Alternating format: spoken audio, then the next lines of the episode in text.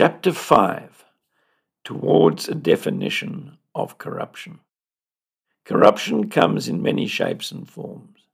The corrupt are continuously and deviously devising fresh ways of satisfying their greed and lack of regard for the promotion of the common good. Legislatures seek to counter this propensity by passing ever more complex laws to rein in corrupt activities of all kinds. Prosecutors, on the other hand, prefer to stick to the tried and tested fraud, theft, and embezzlement charges, which they find easier to prove than to bring new cases within the parameters of a complex new definition as yet untested by the courts in criminal litigation. Proving the commission of the crime of corruption is a difficult task. Corruption is conducted in secret and the victims of the crime all too often do not even know that the crime has been committed. The harm done all too often manifests itself long after the crime is completed. This truism does not imply that corruption is a victimless crime. Far from it. As Judge Navi Pillay, former UN Human Rights Commissioner, has said, corruption kills. Very properly, the onus of proof of the crime of corruption is set at the beyond a reasonable doubt standard. An acquittal follows an explanation by those accused that is reasonably possibly true. It is easy then to see why prosecutors prefer the traditional common law charges rather than the formulation of charges conforming to convoluted definitions contained in legislation. A working definition of corruption that is widely used by those who study corruption is the abuse of public office for private gain. This definition would cover anything from state capture and kleptocracy on the one hand to a traffic officer asking for cool drink money at a roadblock on the other. Some prefer to put emphasis on the role of the most frequent victims of crimes by calling corruption theft from the poor. The advantage of doing so is that it introduces into public discourse the notion that it is the poor who suffer when corruption is left unchecked by the criminal justice administration. This is particularly the position in states that should know better than to allow impunity to grow within their borders. As public money is often diverted from serving the public weal to the pockets of the corrupt, it is fair to regard this form of crime as theft from the poor because resources intended for their benefit are lost. The sociology of a culture of impunity is interesting.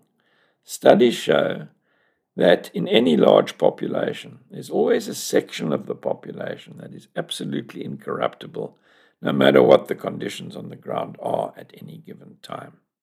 These incorruptibles make up about 10% of the population. At the other end of the scale are those who are always corrupt the sociopaths, the psychopaths, and those too prone to giving in to their greed. This group is also around 10% of the population. The 80% in between could go either way depending on the conditions and circumstances in society. The thought of getting caught and punished for corrupt activities is enough to keep most on the straight and narrow path. The spectre of more and more people getting away with their corrupt activities tends to encourage those in the large middle group to join the corrupt.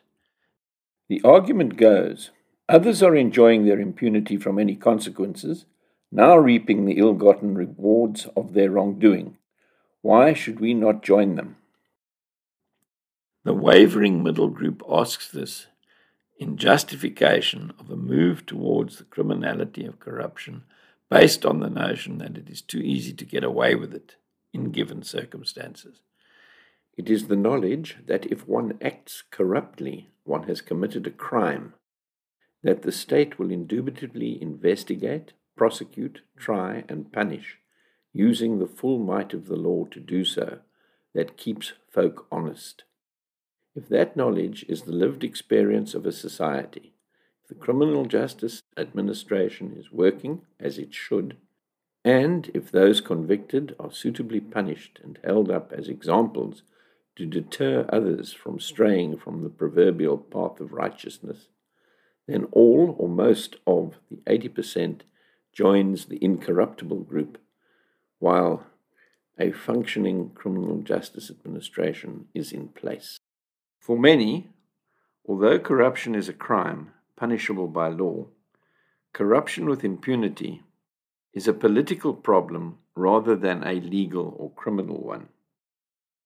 The characterization of corruption with impunity as a political problem derives from the will of society to see to it that the corrupt do not enjoy impunity from the consequences of their actions. Well protected whistleblowers, skilled investigators, keen prosecutors, as well as judges and jailers who uphold the law, are the surest way to end corruption with impunity.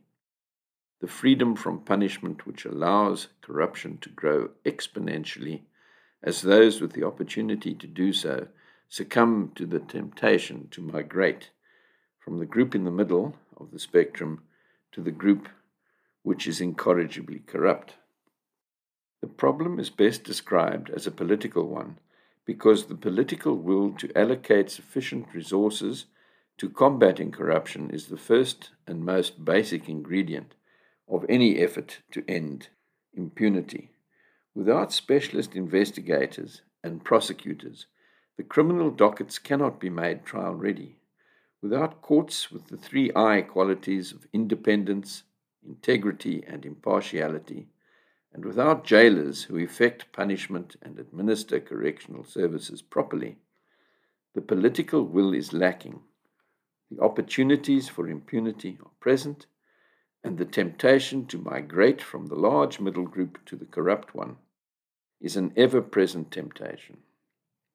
For the countering of corruption to succeed, it is necessary that adequate resources be made available for all involved in the various functions necessary to detect, investigate, prosecute, try, and punish the corrupt. In Hong Kong, for example, there is no debate around the budgetary allocation. It has long been agreed that a set percentage of the budget is for anti corruption efforts, and that amount is made available. Accordingly, countering corruption is effectively and efficiently carried out in Hong Kong. The Independent Commission Against Corruption has had notable success on the island, which was once known as a hotbed of corruption. It is living proof that it is possible to reverse the gains of the corrupt, provided the political will to do so is available. Some would have it that corruption should be categorized according to its seriousness. Petty corruption among the lower ranking civil servants is regarded as being not as serious a problem as grand corruption involving powerful politicians and wealthy captains of business and industry. State capture is the corrupt process according to which the state is repurposed to serve the interests of those who capture it instead of the public interest. It is arguably the most virulent form of corruption and the type of corruption most difficult to counter. At the other end of the scale is the traffic officer underpaid and tired at the end of his shift, who asks at a roadblock for cool drink money. Surely a form of corruption that is easily dealt with if whistleblowers come forward with their cell phone recordings of the transaction proposed by the traffic officer. The truth is that all corruption is a crime and that a zero tolerance approach of the kind instituted in New York by its former mayor, Rudolph Giuliani, is applicable. Under Giuliani appointee, Police Commissioner Bill Bratton adopted an aggressive enforcement and deterrence strategy based on James Q. Wilson's broken windows research. This strategy involved crackdowns on relatively minor offences such as graffiti, turnstile jumping, and aggressive squeegeemen on the principle that it would send a message that order would be maintained and that the city would be cleaned up. The mayor declared and decided that not a single broken window pane should be left unattended in New York in order to demonstrate that crime would not be tolerated or condoned on his watch. The strategy worked, and life in New York improved considerably. So too with corruption, certainly at the level of the state. It is possible, using properly structured criminal justice administration, vigilant parliamentary oversight, well resourced and well trained officials of the criminal justice administration operating with public buy in to deal with the crime of corruption within the confines of the National Criminal Justice Administration. It is with kleptocracy, grand corruption, and state capture that problems can and do arise.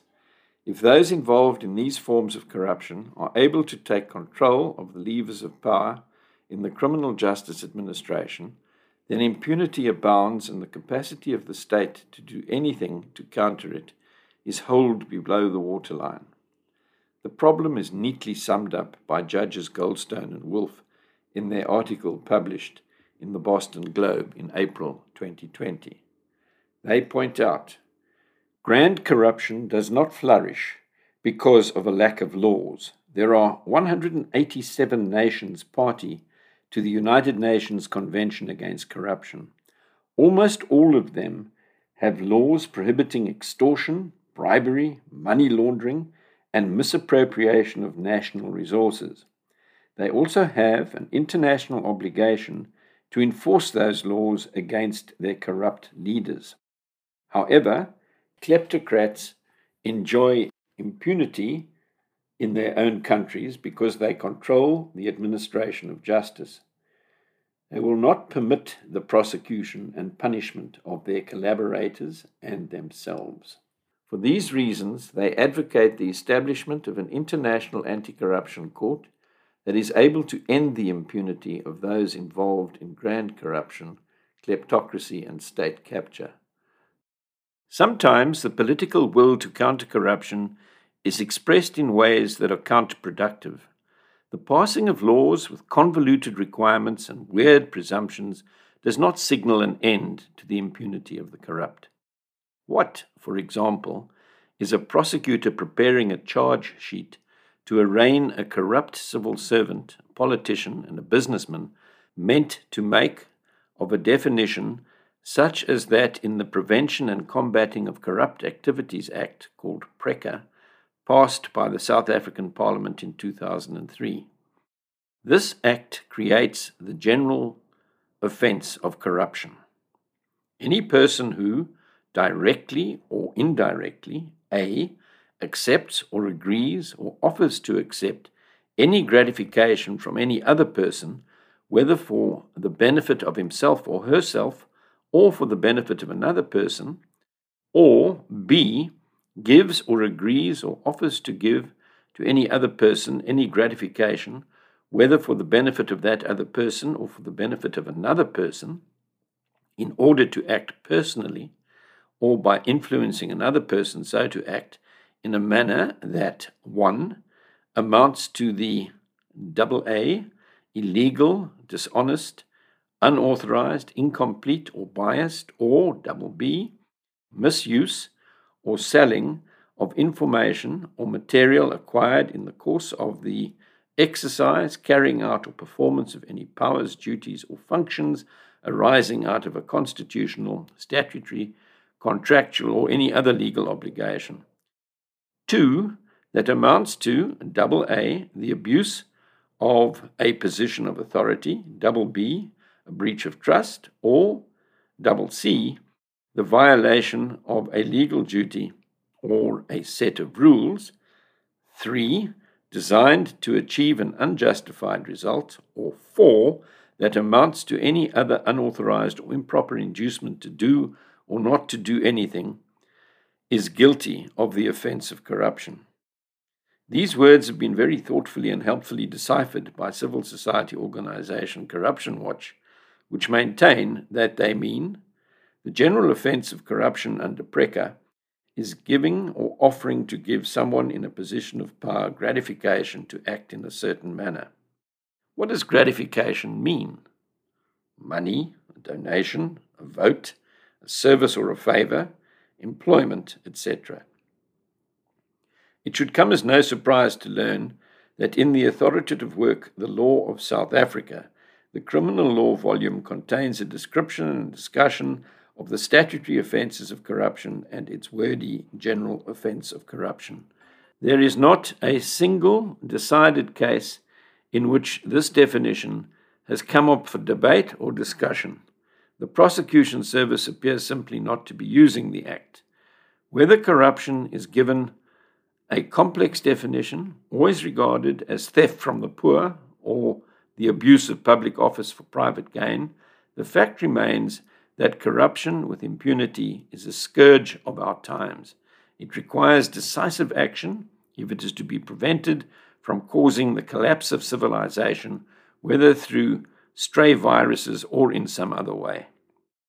When it comes to defining corruption, it is possible to sympathize with Justice Potter Stewart in the U.S. Supreme Court 1964 decision concerning the definition of obscenity. He wrote, I shall not today attempt to further define the kinds of material I understand to be embraced within that shorthand description, hardcore pornography, and perhaps I could never succeed in intelligibly doing so. But I know it when I see it, and the motion picture involved in this case is not that. It is important that the general public should know corruption when it sees it, and, more importantly, when it identifies the need to counter it effectively and efficiently.